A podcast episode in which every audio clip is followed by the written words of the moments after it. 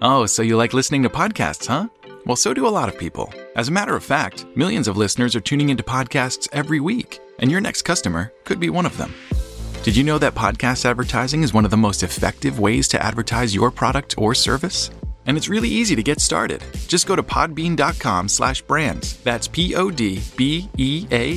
dot com slash brands to start boosting your business with podcast advertising today.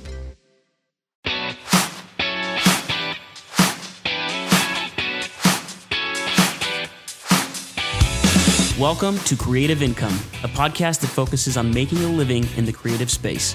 Whether you're an actor, filmmaker, musician, painter, or anything that doesn't fit the 9 to 5 mold, there is value for you here.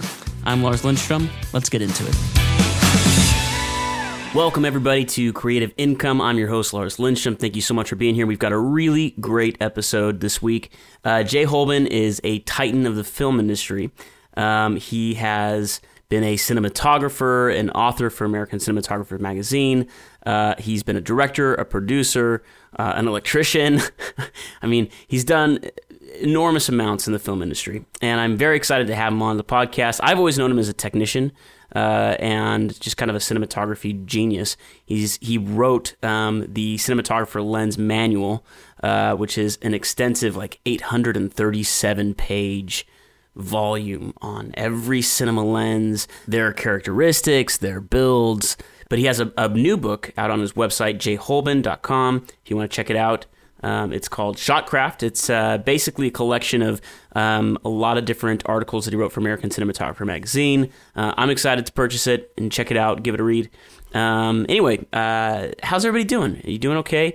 The film industry is really interesting right now. I know a lot of you aren't in the film industry, and that's great too. But um, man, we are it's it's we're still on strike. I know that the uh, the writers guild have been able to kind of figure out their resolve and got what they're looking for, and I'm happy for them. Um, it's hard to make movies without actors, though, and uh, SAG-AFTRA still still doing their thing. It, it looks like um, that's gonna happen for a little bit longer. So, um, man, if you got some music videos you need help with or some uh, spec projects, hit me up. I've got a lot of equipment and a lot of idle hands and time right now, and uh, looking for looking for some fun creative projects. Um, anyway, uh, enjoy the episode, guys. We'll uh, we'll recap at the end. Hey Jay, thank you so much for being on the podcast. I really appreciate your time. Absolutely, it's a pleasure to be here. Yeah, let's uh, let's go ahead and jump in. Tell audience what you do primarily. I know it's quite a few things, right? So it's according to your uh, Instagram page, you're a producer, director, and a recovering cinematographer, which I loved.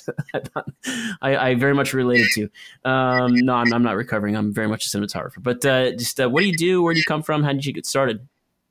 Oh, good God! Uh, just yeah. throw a ton of me your right entire life, your entire life story. Yeah. Great, great. Well, I was born in Chicago. Uh, okay. Um, yes, primarily I am a director and producer, um, and I call myself a recovering cinematographer. Uh, I was a director of photography for about ten years. I retired officially in 2008. I hung up my meter, uh, but I can't get away from it. I can't stay yeah. away from it. Continue. I'm a technical editor for American Cinematographer magazine. Uh, I just published my fourth book on cinematography. Uh, just came out yesterday. Um, What's I'm the book? uh, it's Shotcraft. It is a compilation of the first five years of my column for American Cinematographer. So it's an oh. educational column, uh, kind of a cinematography 101. Fantastic. Congratulations. I actually didn't know about it. It's perfect timing that you're on the podcast then. Right? Exactly. I wow. thought you were just on my promotional circuit. I guess. Yeah, there you go. Yeah. we snuck you in somehow. exactly. Uh, but yeah, I guess at my heart, I'm, I'm a filmmaker. But uh, over mm-hmm. the 30 years of doing it, I have I've literally done every job in production and post, uh, with the exception of hair and makeup, stunts, uh, catering, and music composing. Wow. Was it something you always knew you wanted to do from a young age, or is it something that you kind of gradually fell into? Absolutely. I saw Star Wars at five years old, and I walked out and told my parents I was going to direct movies. Yeah. Amazing. so, what was the path like? Did you go to school, or did you just start finding your way on the sets? Well, the, the early part of the path, you know, from uh, five years old to uh, you know end of my teenage years, I was fumbling and, and trying to make movies on my own. I discovered mm-hmm. my mother's eight millimeter camera at about seven years old and started shooting eight millimeter movies. Uh, and then uh, one of my sisters gave me a Betamax camera uh, in junior high and so I started making movies on video and doing my own, you know, video editing and whatnot. And then I actually started doing that professionally during high school, nice. uh, shooting video projects. And I was working as an actor, working in theater. What and, were the video projects? I, you say professionally. Does that mean you're getting paid on these projects? And, yeah. and so, where was it around town? Was it commercial? Was it what did it look like? It's all small stuff around town, and it actually, strangely enough, started with the first video yearbook for my high school. Okay. So the first year that they put that together, it was done by a big company called Jostens, and I was the one at the high school who got the responsibility to put it together. And the second year, uh, I took it on solo and did it with my own company. Um, nice. And produced two more years of video yearbooks for the high school. Um, just you know, discovering as you go, and, and truly horrible, you know, video to video kind of uh, editing. I'm sure. Part. I'm sure. Well, what were you getting paid for these things? Was it like ten bucks an hour? I'm just like, what were you getting paid, and how did you even know what to charge? When I took it on uh, myself, I just uh, took the uh, proceeds of the sales. So we okay. sold the copies of the video, I think, at twenty bucks a copy, um, mm-hmm. and as many that sold or what I brought in profit wise. So they do you remember? Do you have any? Do you have any recollection of, of what those numbers look like, or was it? Uh... I don't. I have the accounting book stuffed away. And uh, do you really from high school? I might be here, but no, it's, it's, it's I'm a pack rat. I keep everything, so it's stuffed away in cool. storage. But no, I have I have no idea. All right, so so you're in high school. You're kind of finishing that up. Uh, at what point did you start to do a little bit more traditional filmmaking work, or did it start more commercial and then and then morph into narrative? Uh, doing traditional filmmaking work on my own uh, started late high school and early junior college.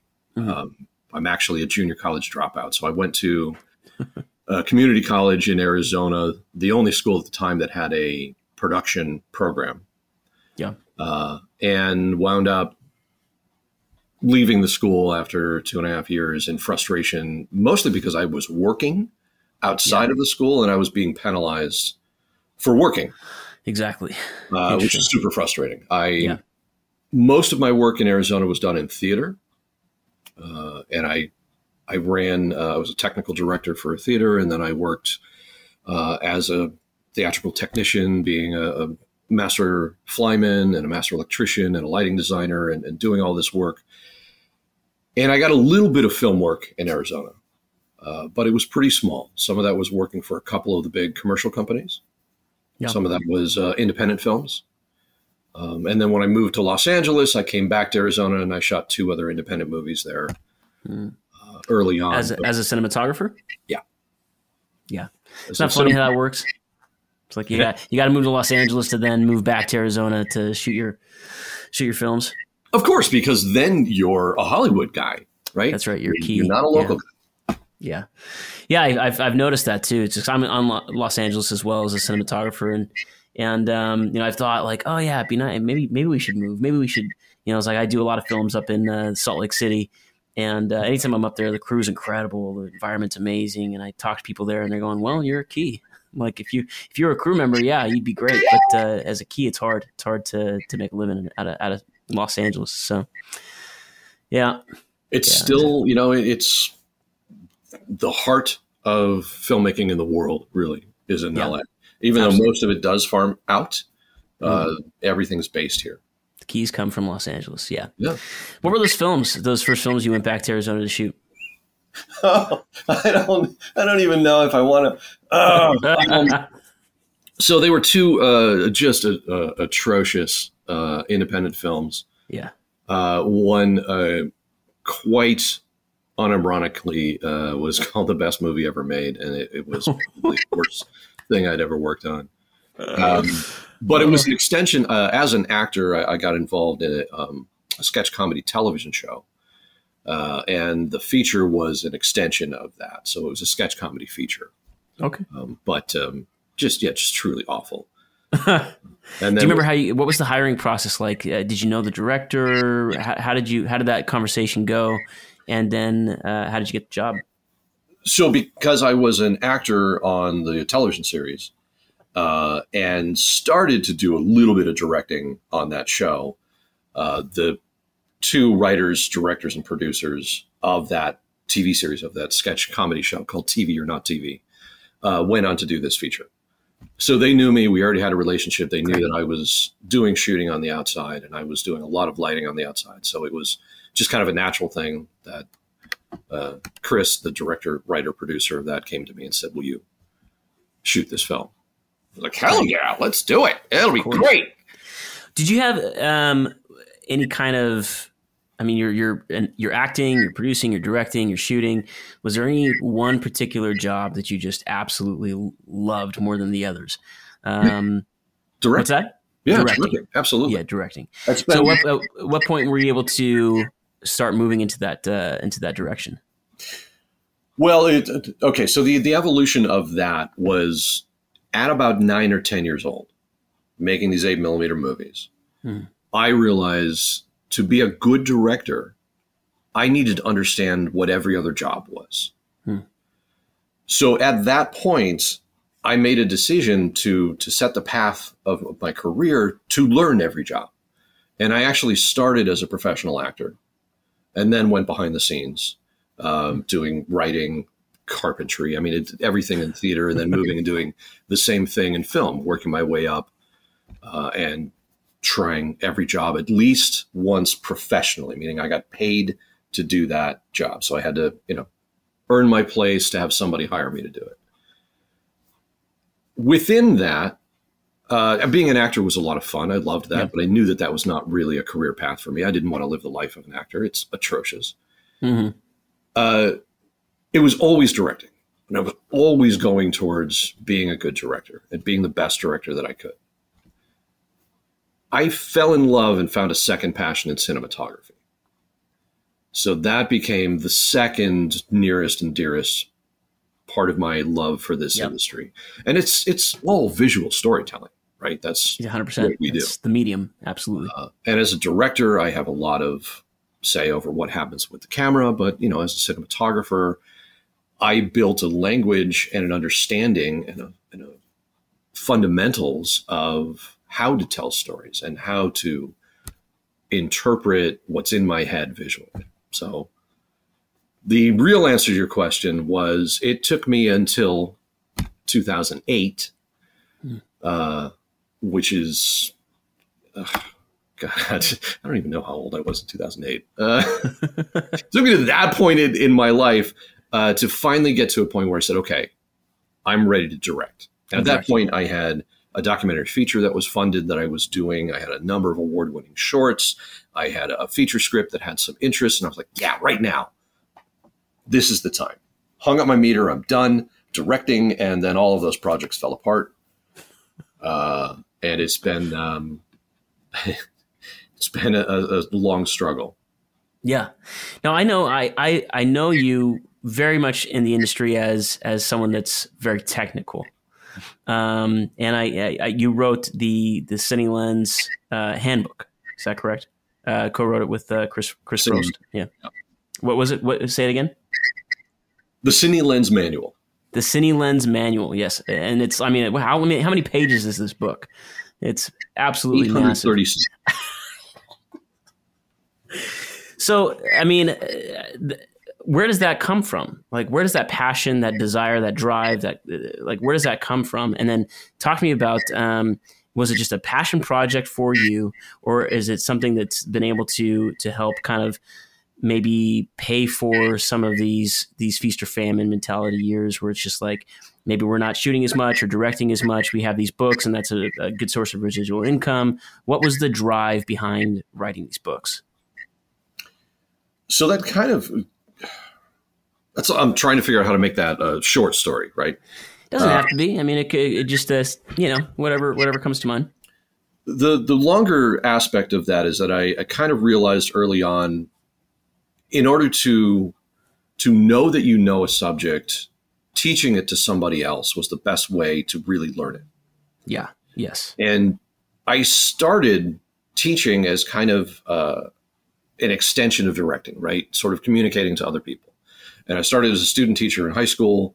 And then once I graduated high school, I actually designed a program uh, that I was hired the next year to teach, uh, teaching the theater students uh, how to be professional theater technicians. Mm-hmm. And that was an incredibly successful program.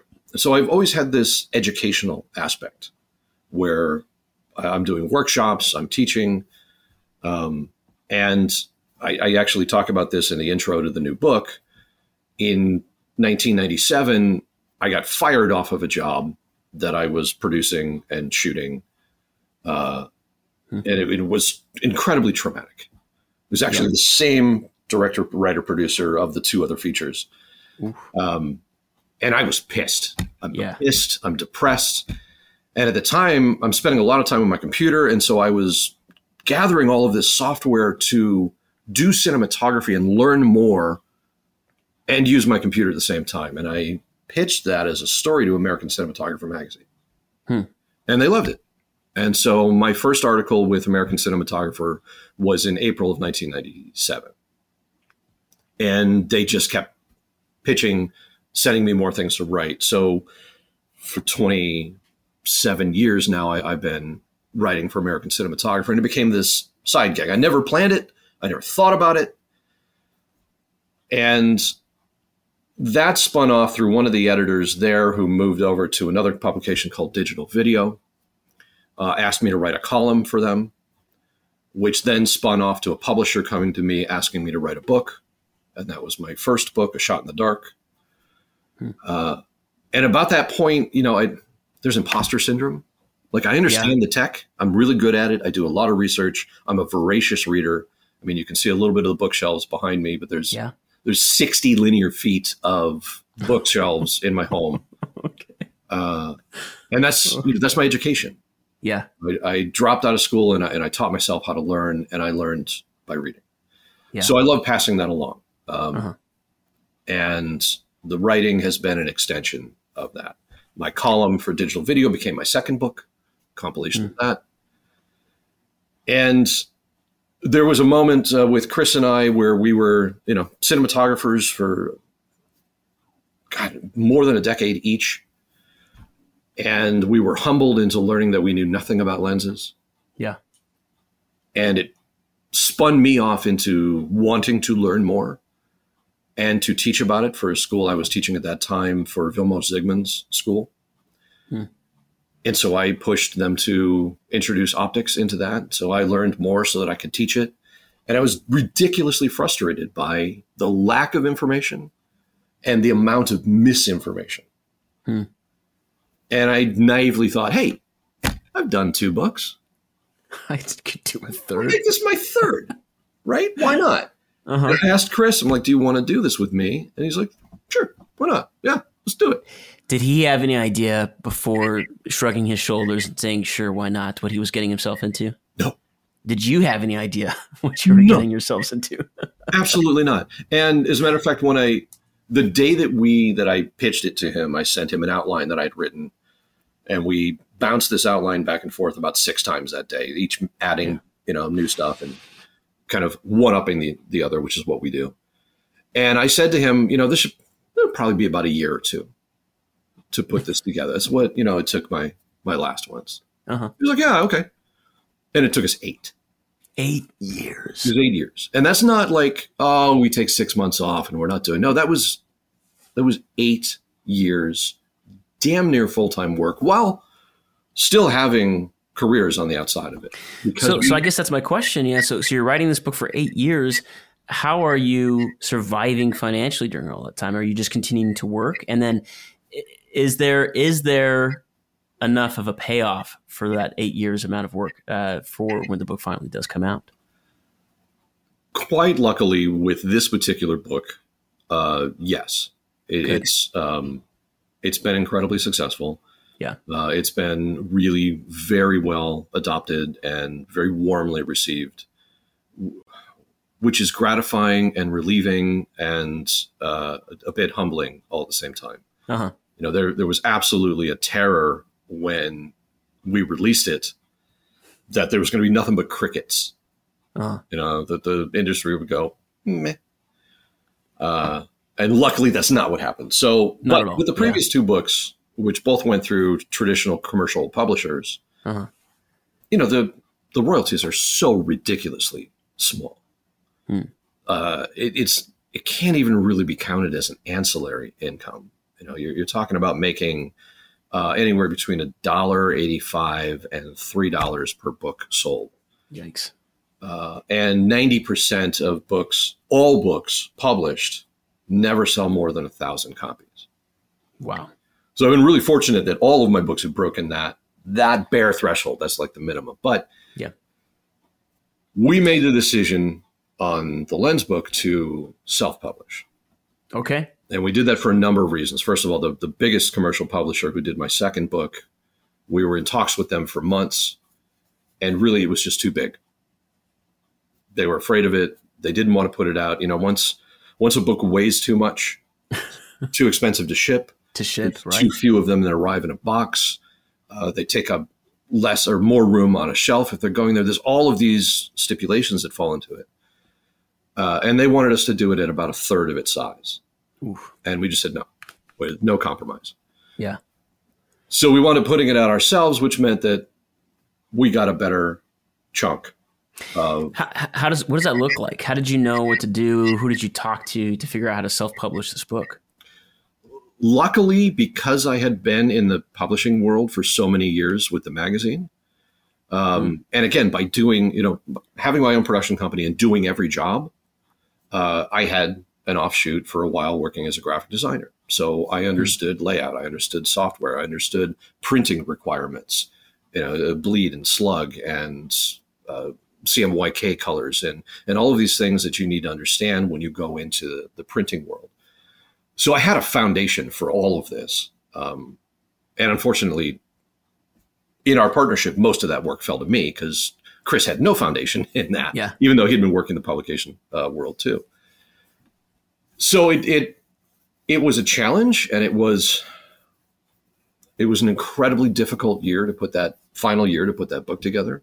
Mm-hmm. Uh, my wife will attest. There was a lot of um, uh, screaming and crying and, and throwing things, and um, all from you. I'm a, I'm a yeah, yeah, no, it, absolutely, yeah, yeah, yeah, of course, yeah, oh, completely. Uh, and it, it, ripping my hair out, and uh, so it was a massive struggle, but it, we knew it was the only way that we can control it. And the side effect to that was we didn't have to have a traditional publisher taking their massive cut from it. So it, mm. it was a much more lucrative um, financial investment.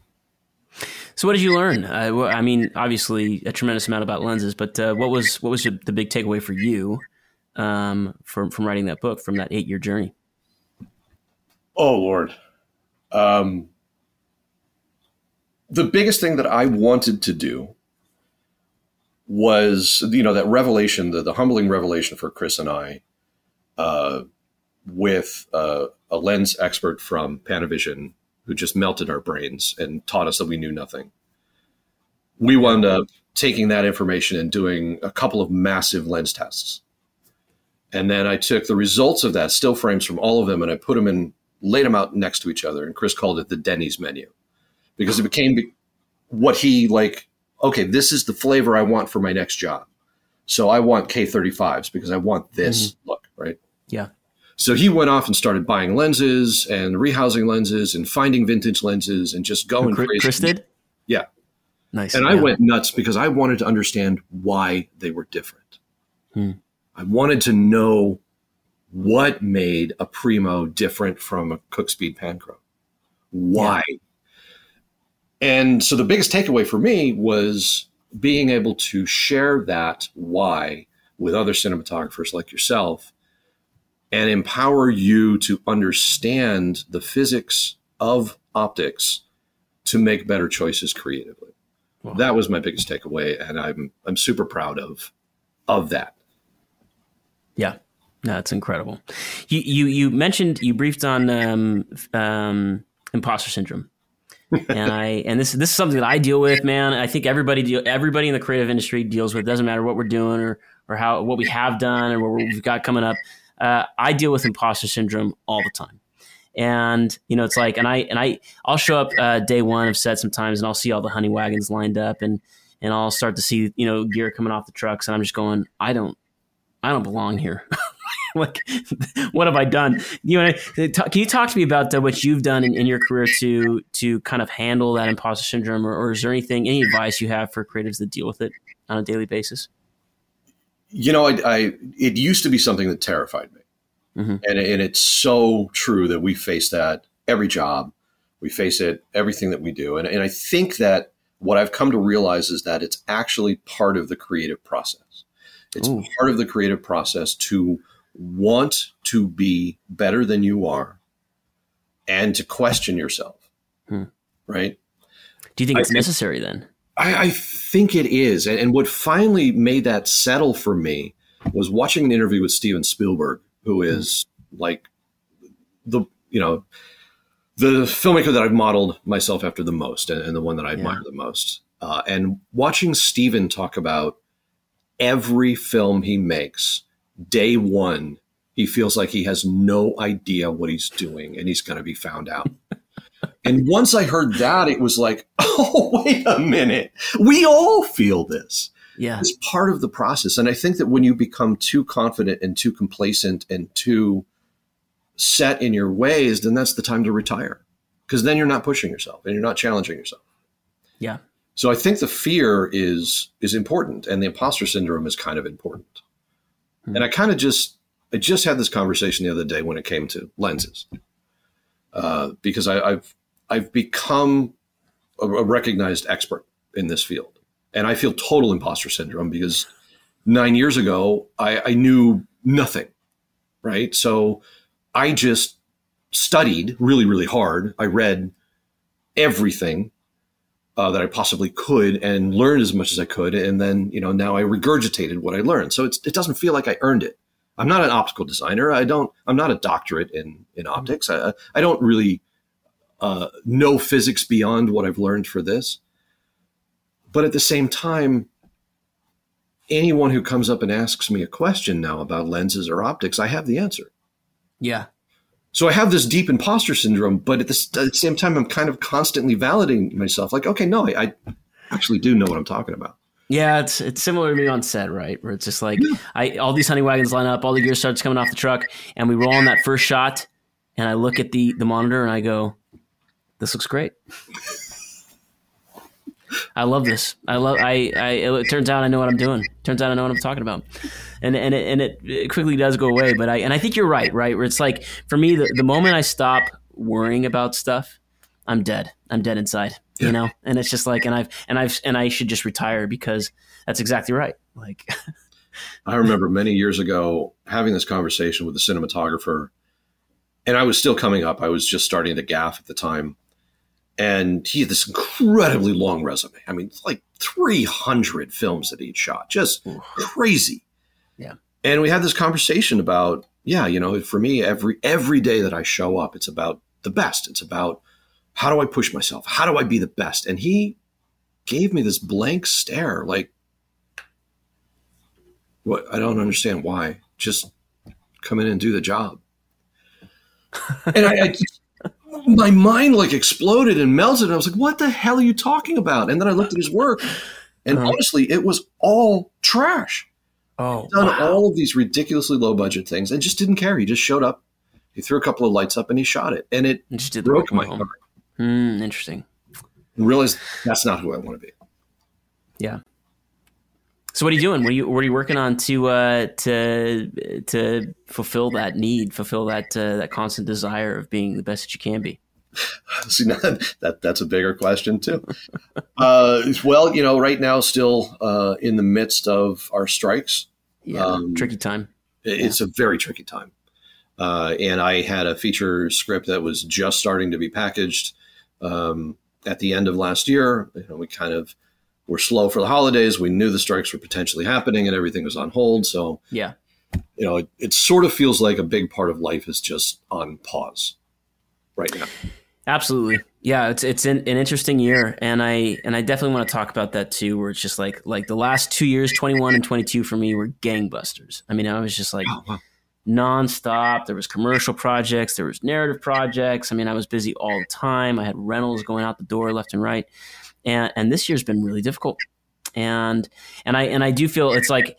I, I had this realize I was talking to my my uh, spouse this morning, my wife this morning about it. That it's like I have a podcast called Creative Income with Lars Lindstrom, and I'm starting to feel like this imposter syndrome uh, of uh, like like I'm I'm nervous. I'm nervous about work this year, and I haven't been since I started doing this uh, professionally. And this, this is the first year where it's just been you know this thing. And I and I realized that the podcast is not about me at all. It's about conversations like this uh, where we get to just talk about good things and bad things, feast and famine, and, and figuring out how to weather those storms. So, what have you been able to do um, throughout your career to weather some of the feast and famines that have that have come up? I've been very lucky to have the writing and the teaching as an ancillary. Mm-hmm. Um, between the work with the magazine, uh, between the work with a couple other uh, publications, Hollywood Reporter, Digital Video, Government Video, TV Technology, you know, a couple other publications that I've written for, uh, I've sort of got a little bit of a base level to supplement production because there is feast and famine, right? I mean, I my first year when I moved to LA, uh, I because I was working in theater so much in Arizona, and I primarily was working as a master electrician and lighting designer. I thought the most natural entry into Hollywood was as an electrician. Hmm. And I'm dating myself a bit, but uh, pre internet days or early internet days of America Online, there was a, a, chat room called Hollywood Tonight, not as salacious as it sounds, uh, with some truly extraordinary people. It's where I met uh, Russell Carpenter and wow. Wagner and, and, Steve Poster and. Hmm um, Wes Craven, and I mean, just an incredible amount of people who were in this chat room pretty much on a daily basis. And thanks to that, the first day that I moved to LA, I had a job because mm-hmm. of this chat room. And it that first year, I worked nonstop, like just crazy. It was amazing. Like, okay, this is this is easy. easy. totally. This is totally like man, I don't know what people are talking about. This is totally easy. Year two, I worked like 70 days out of the year. Hmm. And that was at like 50 and $100 a day. What changed between year one and year two? I'm not entirely sure. You know, some of mm-hmm. those, uh, the gaffers that I was working with either got constant gigs or they moved on to shooting. Um, but it just seemed like everything dried up. Yeah. And mostly what I was getting was like really, really low budget day player gigs. Mm-hmm. And I hit a, a massive low. I mean, almost evicted from my apartment, literally stealing toilet paper from a, a fast food restaurant. Oh, wow. Uh, so that when you talk about feast or famine, I, I hit them both in the first two years. Like, this is easy. and then, Jesus Christ, I'm, I'm going to lose my home. Um, hmm. I've been extraordinarily fortunate for my whole career to just make a living in this business.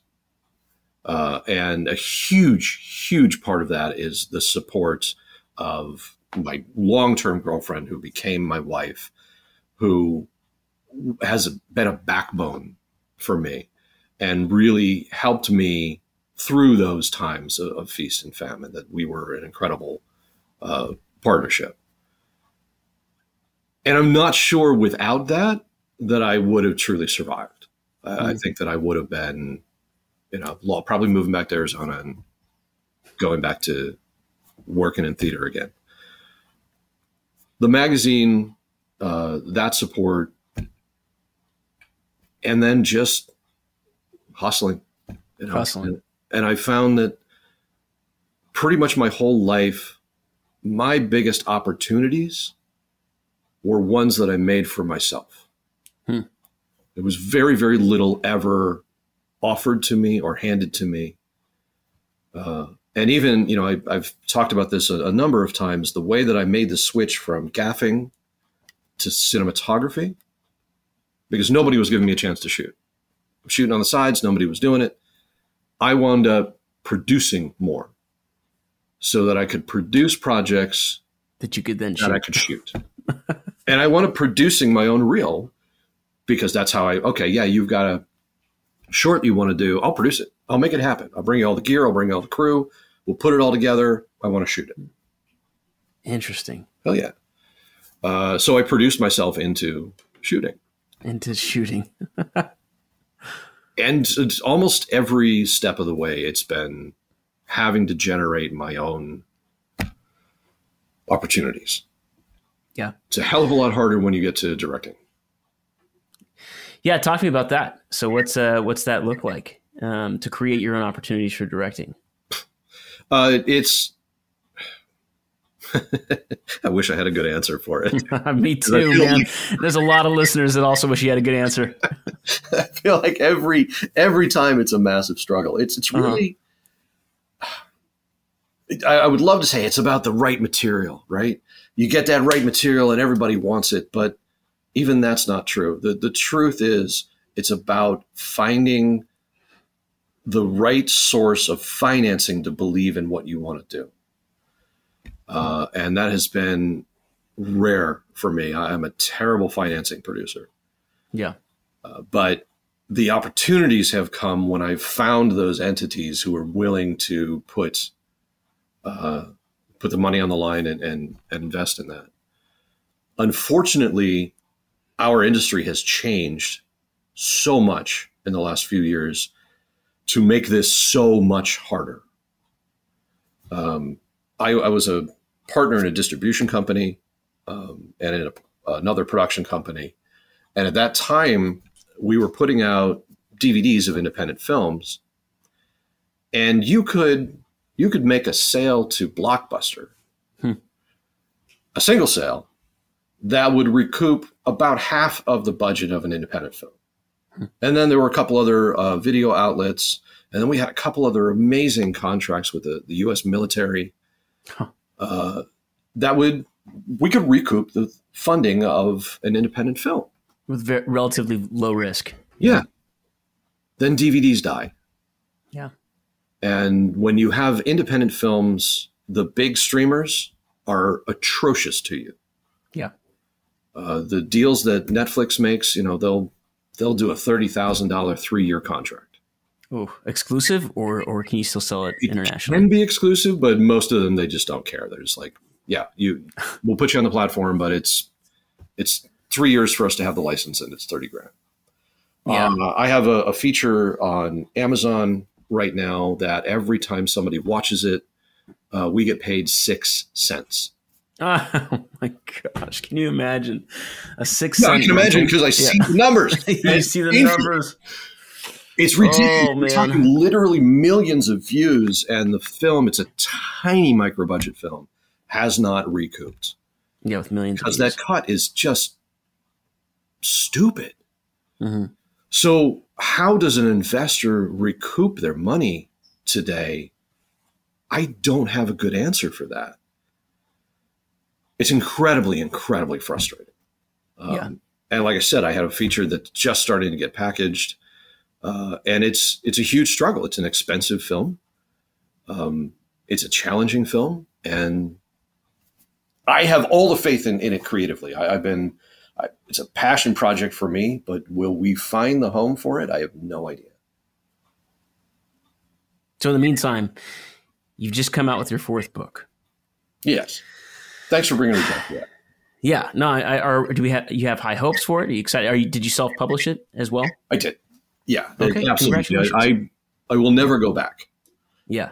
Um, you know, it it was a very interesting experience with my first two books to be one with a was a small commercial publisher, and then the second book was was the biggest that we have in our business, uh, Focal yeah. Press. Uh, and my experiences with both were uh, mixed. Hmm. Um, I'm a guy who I'm a director. I like to control things.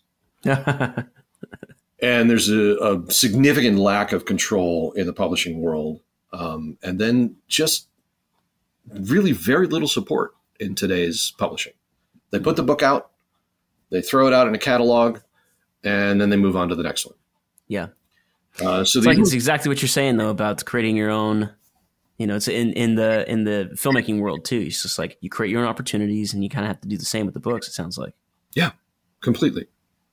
Yeah. Uh, so I put it together. I mean, I I now have a publishing imprint. Now I've got two titles out from Adakin Press. Yeah. Um, Remind me the name of the of the new book. Uh, American Cinematographer's Shotcraft. Okay, give me a, a brief description of it because I I, I want to check it out. I want to get it. So for since 2017, I've been writing a column, a monthly column for American Cinematographer magazine called Shotcraft. Mm-hmm. Uh, that is uh, fundamentals, uh, tips and techniques, lessons, uh, deep dives into what we take for granted. So polarizing filters. So I'll take a subject like polarizers, which we use every day, right? And I'll go way in depth into how a polarizer is made, how it Magic. works physically, uh, yeah. different techniques of how to use it, where it falls mm. in, uh, diopters. Uh, talk about lenses. Go go figure. Yeah. Uh, but it also goes into things like talking about uh, travel carnets and what to do uh, during downtimes between jobs, and just general tips and advice in filmmaking, and of course, a massive chapter on lighting. So the book is a compilation of five years of these columns. Hmm. Did you do an audio an audiobook as well, or just the just the, the printed copy? I just did the printed copy. There's no digital, and it's just the printed copy right now. It just came out yesterday. Uh, I crazy enough, so many people have asked for an audio version of the Lens book, which just it's, it's all visual. You have you to kind of need to see it. Yeah, fifteen hundred pictures, and you have to see them. Damn it. Um, yeah. this one, I suppose, there's a little bit more possibility. There's the images are are important in, in some areas, but um, I, it's not planned yet. Okay. All right. Great. Where can you get it? Uh, you can get it uh, currently from two places. Uh, my website, which is jayholben.com. Okay uh, or um, the ASC.com from the ASC store. Okay, great, perfect. All right, what what piece of advice do you have for young uh, creatives starting out? You've it seems like you've you've been uh, in lots of different positions. You've been a gaffer, you've been an electrician, you've been a cinematographer, you've been a producer, you've been a director, you've been lots of different things. Uh, a published author. Um, there's a lot of different people that listen to the podcast, uh, and, and a lot of them fall within those categories. Um, what piece of advice do you have for young creatives starting out? Go out and make things. But there's almost no excuse today not to. Um, you know, I, I, when I was a youngster, I uh, but you know, in the earlier part of my career, uh, in order for us to shoot something, we had to get hold of a quarter of a million dollars worth of camera gear. Mm-hmm. And we had to get hold of a truck full of lighting and, and, grip. And we had to get hold of film stock and then get a lab to develop that and then get a, a post house to telecine. I mean, the, the barrier of entry to make something was massive. Yeah. Uh, and there were so many times early in my career that, you know, somebody like Probst would call me and be like, dude, I got a camera tonight. You got any short ends? Be like, oh yeah, I got some short ends. Okay, great. We're going to shoot a spec. Awesome. And then boom, we'd be off and shoot a spec commercial, and we'd be like, okay, now we got to find, hey, deluxe, uh, for me, uh, and just beg and borrow and steal. But today, everyone has a camera in their pocket. Yeah. And that should never be diminished like, oh, it's an iPhone. It's not enough. No, no, no. It's about telling stories. Mm-hmm. But getting out there and telling stories and, and sharing those stories and trying to get other people to see your work. So, I mean, I mean, iPhones are great too, but even like, I mean, the amount of owner ops right now with Alexas, even it's just out of control. True, absolutely. You know, and it's just like, I mean, you can, you can almost borrow Alexas for no money at all. You know, it's just, and it's like you're not shooting on film, so it doesn't matter. There's no cost to processing. You can go down to Best Buy and buy a hard drive for ninety nine dollars, and you'd be off and running. So it's I yeah you're right. The barrier to entry is non-existent, and then the truck doesn't exist anymore because all these cameras have low light sensitivity. So it's just you know you can you can light you can expose with this window and you're good to go. You know, a couple.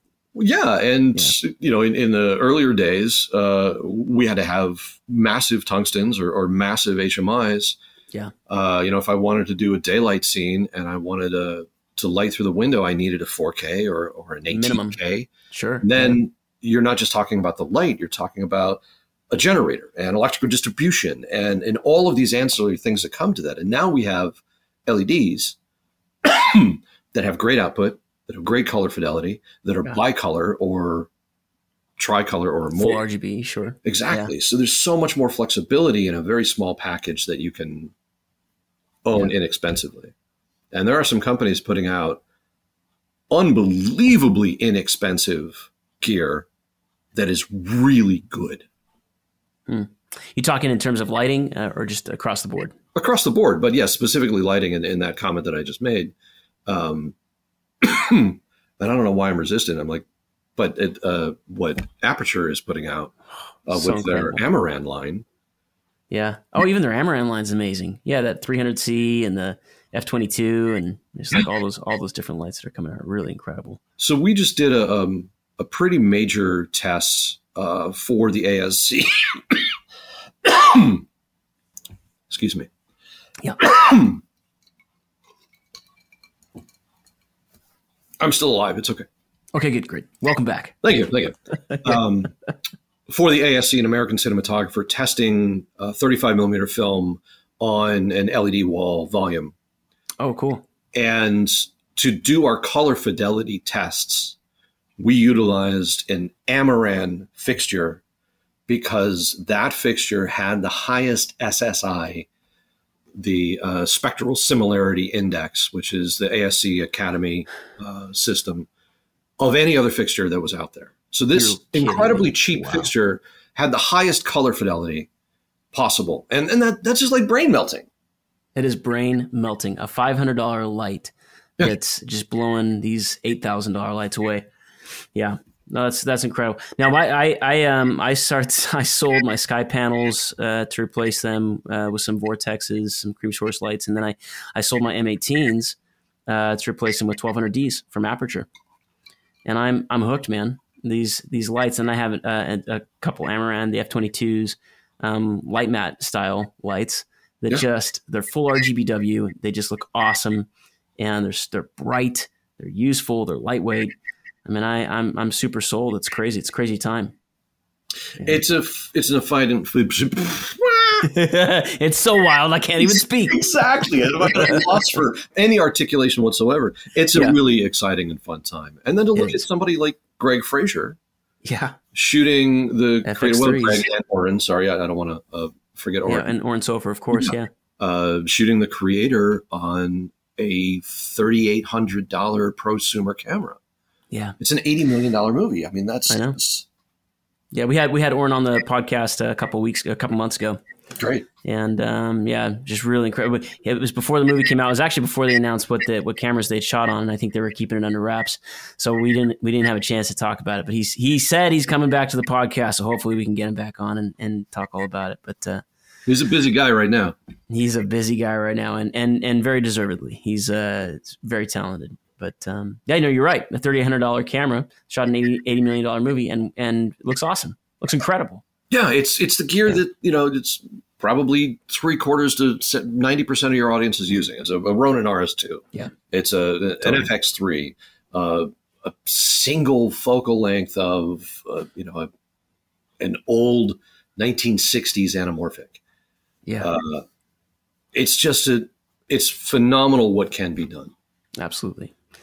So I agree with you. So uh, yeah, just go out and create. Yeah, perfect.